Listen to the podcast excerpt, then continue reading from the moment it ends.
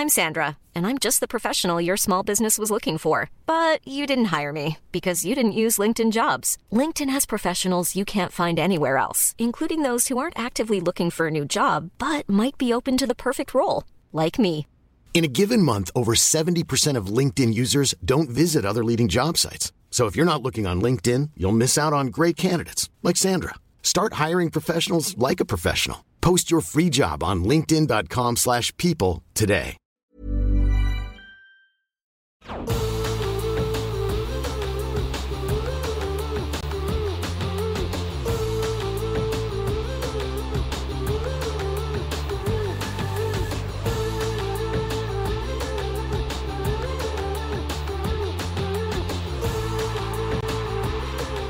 The COB is presented by Rabobank. Awarded 2023 SMSF Savings Bank of the Year by Mozo. Hello, this is the COB, all the stuff you need to know about the day in business and markets. I'm Juliette Saly. And I'm Daniela Coulier. Well, Danny, let's have a look at how markets are faring at the end of the trading week. Of course, the first week of October, a week where we had Yeah. the RBA hold. We're looking ahead to the uh, non-farm payrolls data, and you know we are higher. Yes, we are higher today. It looks like we have a more risk on uh, mood pretty much across Asia. Hong Kong, when I last checked, was up about 2%, and the SIBO 200 is looks like it's closing up almost five points or four tenths of a percent. So maybe a few of the traders are sort of saying, wow, maybe the bond markets had just gone a little bit too far in the short term, and they're basically positioning for maybe a weaker jobs Yeah, data because the, the, the forecasts we'll talk about it later but the forecasts are quite disparate Mm. in terms of the range but nevertheless Yeah, well, as you say, the, the momentum has been about this bond rout easing, uh, lifting stocks. We also had the RBA stability review. That was sort of interesting in the fact that we're drawing down Yeah, on those buffers that we Yeah. had built up, which I guess is kind of doing the RBA's job for them in a little bit. Absolutely, but there's quite some distressing numbers in that report. I was having a look at the lower um, income levels. They Hmm. really, really are stretched. Like their mortgage payments are greater than their incomes. Yes. So you do have to wonder again, we've got this great split um, or bifurcation between a whole group of people that have no mortgages, benefit from higher interest rates, and then a whole end of the other market that is really struggle. Struggling. street. And and they're using their savings if they have them to pay their mortgages, but maybe if they don't, then we're going to have to see a whole lot of either mortgage stress or people defaulting or having to sell their Yeah, properties. which would be awful Mm. because you know no one wants to see uh, little Aussie battlers losing their homes. But let's hope it doesn't get that bad. Yeah, and let's, uh, of course, we're looking ahead to, to the jobs data as well in the US. And as you say, that is quite range, not range bound, it's quite a big um, move in terms of what kind of ranges we're looking at. Yeah, so the, the, the bulk of the forecasts are around 70,000 um, jobs, but it could be the range is from 90,000 up to 200,000. So there could be quite some volatility in markets tonight when, those, when those numbers come out. Yeah, and then that's all going to play into what the Fed does next. Higher for longer, we know. Mary Daly kind of indicating that as well. But, you know, are they going to pause? Are they going to hike again in November? Let's have a look at some of the sectors and particularly some of the interest rate sectors here in our market and have a look at the banks. They were really strong today, Yeah. and I was snooping around to see if I could find a reason, but nothing except I do know that the US banks have been heavily, heavily oversold. Bank of America was at a 42, 52 week uh, low.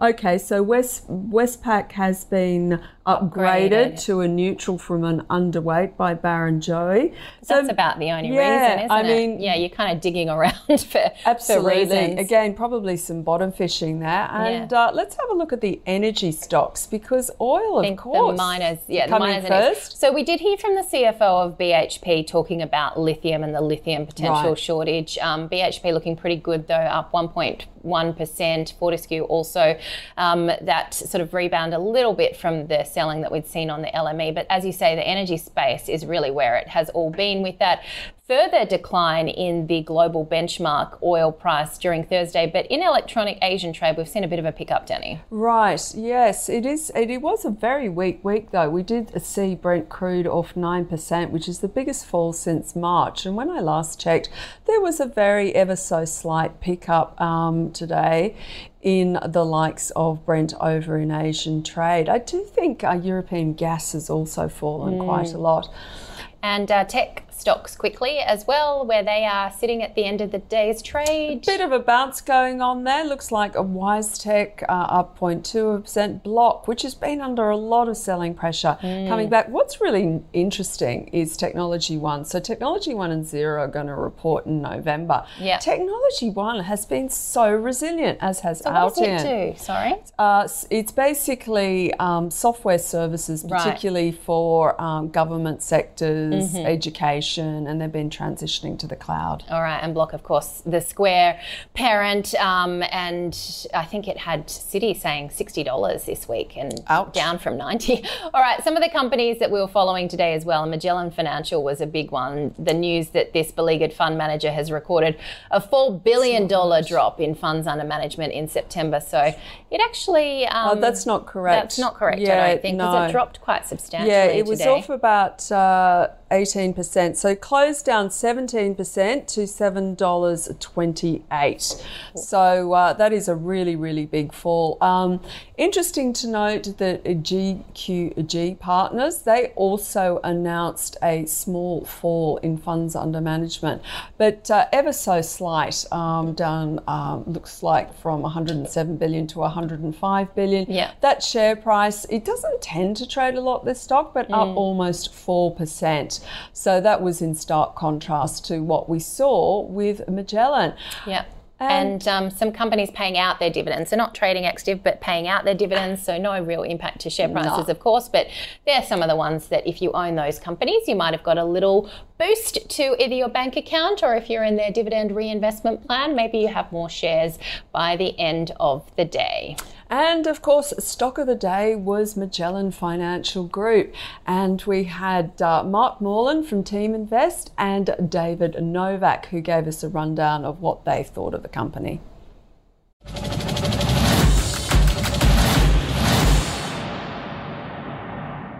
Good look, um, but uh, you know, it's look uh, for me. You know, being a technical guy, I mean, this was the get out, get out at fifty-five um, dollars and I've never look, never seen a signal to get back in on Magellan, and still don't see one.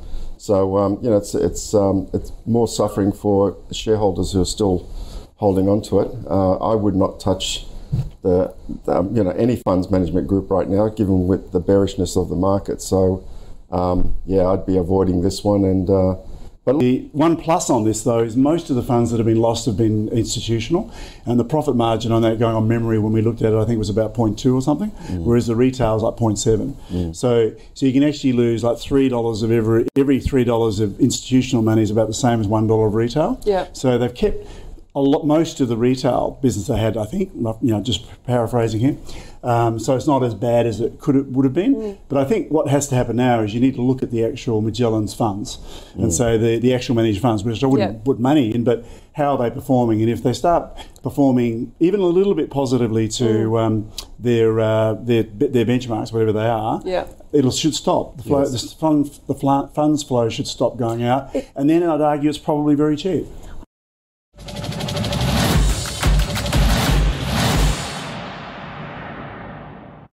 Yeah, so the guests really looking for those funds under management to stabilise before you can get too excited mm. uh, about Magellan at this stage. All right, let's welcome now to the COB Shane Oliver, AMP's chief economist, for his take on what we've seen over the week. You did move down the bookshelf. We're seeing some different books. Thanks, Shane. That's right, I did.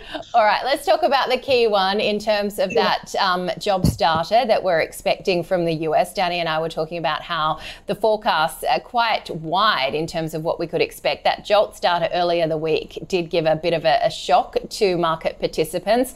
What are you expecting? How do you think the Fed is going to react?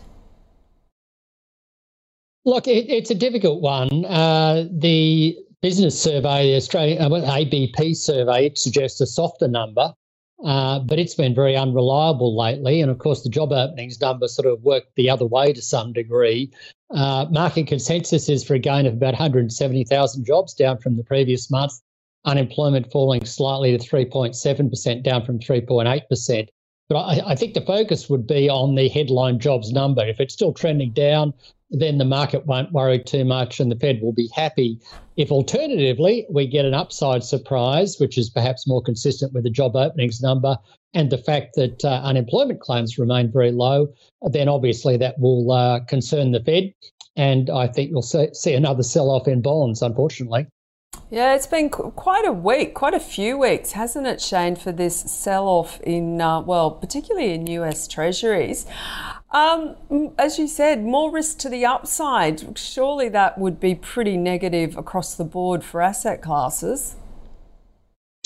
Well, it would be. Uh, if you take shares, for example, our calculation of the equity risk premium in the US has collapsed um, because of this surge in bond yields and still relatively high uh, PEs or relatively low earnings yield. Uh, so we're almost, uh, well, at more than a 20 year low in the equity risk premium. Uh, it's currently around 0.5%. And in this environment of recession risk, geopolitical issues, politic, political issues in the US, it would argue for a higher equity risk premium, as we've seen over much of the last 20 years, which is normally around 2 or 3%. Australia does look healthier um, but by the same token, in the short term, we will get buffeted around by whatever goes on in the US. So you're seeing this uh, this this backup in bond yields occurring at a time when the valuations for share markets are already somewhat stretched. Mm. And then when you allow for investor confidence, it's it's nowhere near as euphoric as it was at the high point or optimistic as it was back in July, early August. Uh, but it hasn't fallen to the sort of negative levels you'd expect at a major market bottom. So that, that would suggest that if we do see more upside in bond yields, it's going to put more pressure on share markets and obviously ongoing risk of further falls in markets. Later this year, you do get some uh, supports. You know, seasonality turns more positive starting from about mid October. Although we know from 1987, you know, the share market crash actually occurred a little bit later than that. Uh, shouldn't mention that one. And then, of course, uh, it does does start to pick up from November, December, and I think we will see more evidence that inflation's coming under under control. The question is whether it's quick enough um, to yeah. prevent a more substantial fall in share markets. Well, you mentioned there the, I guess, robustness, if you want to use that term, that was what I use, not you, of the Australian economy amid these global economic pressures. But when we look at the RBA stability review that came through today, it does show that a rising number of households are on the cusp of economic stress, particularly at that lower end. I mean, how concerning is that? Well, I, I thought there was something for everyone in today's financial stability review, which trying to work all that out sort of uh, put me back uh, in terms of writing my weekly report. Um, but uh, yeah, on the one hand, I've seen economists out there saying, well, it suggests that households are weathering the interest rate storm pretty well. Nothing to worry about. Um, you know, no barrier there in terms of raising interest rates again. In fact, there's a line in there uh, where the RBA actually says that most households, most borrowers are well placed to withstand another rise in interest rates or something to that effect. Um, counter to that is if you look beneath the, the conclusions and the wording and focus on those stats you referred to there, um, it, it, does look more concerning. We are seeing more households in stress. Uh, I think on the RBA's estimates, where you look at mortgage payments uh, greater than 30% of income, we've now got more than 20% of households above that metric compared to something like 4% uh, back in April last year, and higher interest rates are still flowing through, obviously, to those on fixed rates. Uh, so that's concerning for low income uh, households. It's over 40%. And that's despite the RBA producing a graph showing low income households have enjoyed 10% real growth in their income. So there's a bit of a, an inconsistency between those two there. Uh, even if you assume the uh, the income numbers to be correct. So I think those sorts of signs uh, tell me that the Reserve Bank really needs to be cautious going forward here. Yes, there hasn't been a major problem to date, um, but there are growing signs of stress. And in particular, uh, when you say, well, households can manage it by cutting their, their spending, uh, that's a problem in itself. Yes, they cut their spending and, and an individual household can manage that well, but there is a paradox uh, I forgot it, Keynes used to refer to this in relation to, say, the paradox of thrift, uh, that it's what's good for the individual may not be good for the economy as a whole. If everyone says, well, many households say, well, we've got to cut back our spending and then we mm. can service our mortgage, they all do that. Spending goes down, unemployment goes up, and then you've got a problem anyway. So I think it's a time for the Reserve Bank to continue to tread cautiously. And I don't see the FSR as providing a justification or support or a green light, if you want to put it that way, for another rate hike. Really interesting what you're saying, Shane. Um, a friend of mine produces a more upmarket condiment, um, specifically a mayonnaise, and she was telling me yesterday her sales are off 20% in the September quarter. Wow. Now, I didn't know if that was year on year or quarter on quarter, but so much so that she's actually considering not even manufacturing for the, the, the run into the end of the year because the inventories are quite wow. high. And I thought that was mm. really interesting because we're always trying to tease out the difference between those that have got mortgages, those that are more exposed to the interest rate mm. hikes mm. versus, you know, the, the, the, the older demographics that don't have any debt. But here's a product that you'd think would be quite resilient and mm. yet they're already being hit. And I guess mm. that then teases out, you know, the older demographic that does not have a mortgage, is benefiting from higher rates. Do we have any idea how much their spending pattern affects, uh, you know, the Australian economy?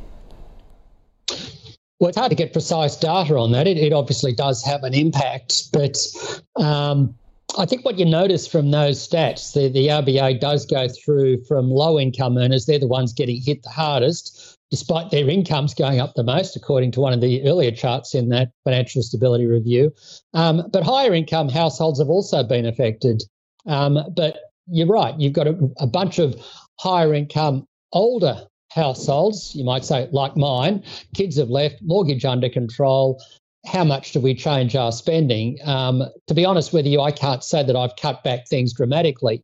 Um, but I would also say that I haven't increased things. And when I, uh, if I can't compare my Woolworths bill to what it was 18 months ago, it's well up. Mm. But that's, that does make me somewhat conscious. And therefore, I've made an effort to uh, maybe not buy as much as I used to mm. or consider some cheaper options. Um, so I think older households do get affected by all of this, mainly through the cost of living issue, and there's all sorts of uh, equity issues and all of that, which I agree with, and probably a topic for a different day.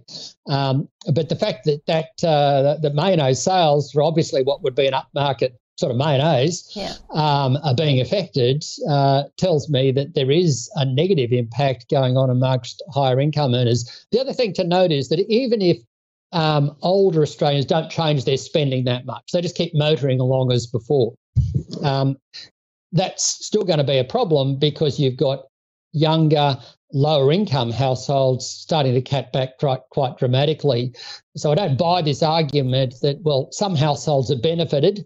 Uh, if you don't have a mortgage, you've got money in the bank, you've got increased income from that, and that will offset the weakness occurring amongst other households. I don't buy that argument. I think that's totally fallacious. And I think the net impact will be a reduction in spending. And you're starting to see that. You look at the household spending indicator the ABS puts out, it looks at discretionary and non discretionary spending. Discretionary spending has stopped. Yeah. Over the last 12 months, it's it's uh, there's no growth there. So in real terms, it's actually down. And per capita, per person, it's down quite a lot. So forget the lipstick index. Danielle's got the mayonnaise index now. Dr. Shane Oliver from AMP, we thank you so much for your time. My pleasure. Have a good weekend.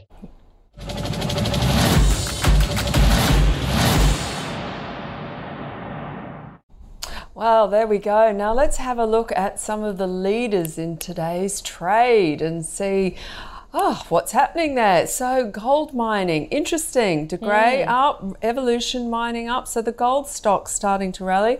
Uh, Ramelius as well. I think I always get my rhyme. The I am Ramelius not the, and Romulus. Yeah. um, so, Ramelius up by 5.3%. I'm just checking if that's a gold producer as well because I apologize. I am like the worst. Yes, gold. So, there we go. Very much, it looks to me like the market again is positioning for a potential softer jobs report because mm. we do have three gold stocks uh, rallying quite heavily. Um, and they have been very, very heavily sold off with a weaker gold price, but quite staggering given that they are producing and benefiting in Aussie dollars, probably. Yeah. and the insurers, we were talking about that earlier, yeah. weren't we? The, the big rally that you saw in insurance stocks today. So Medibank Private up 2.8%, QBE Insurance ending the day higher by 2.7%. And interestingly, a week ago we were sitting here saying gold and insurance led the declines. Today, gold and insurance are up. Well, All right, let's have a look at the laggards as well. Um, Magellan, we were talking about that. So the funds under management story there, uh, a 17.5% 5% decline on the close. So a big whack to Magellan off by seven, uh, sorry, closing at $7.28 off by 17.5%. And PEXA, so I spoke to the CFO yesterday about their acquisition of Smoove.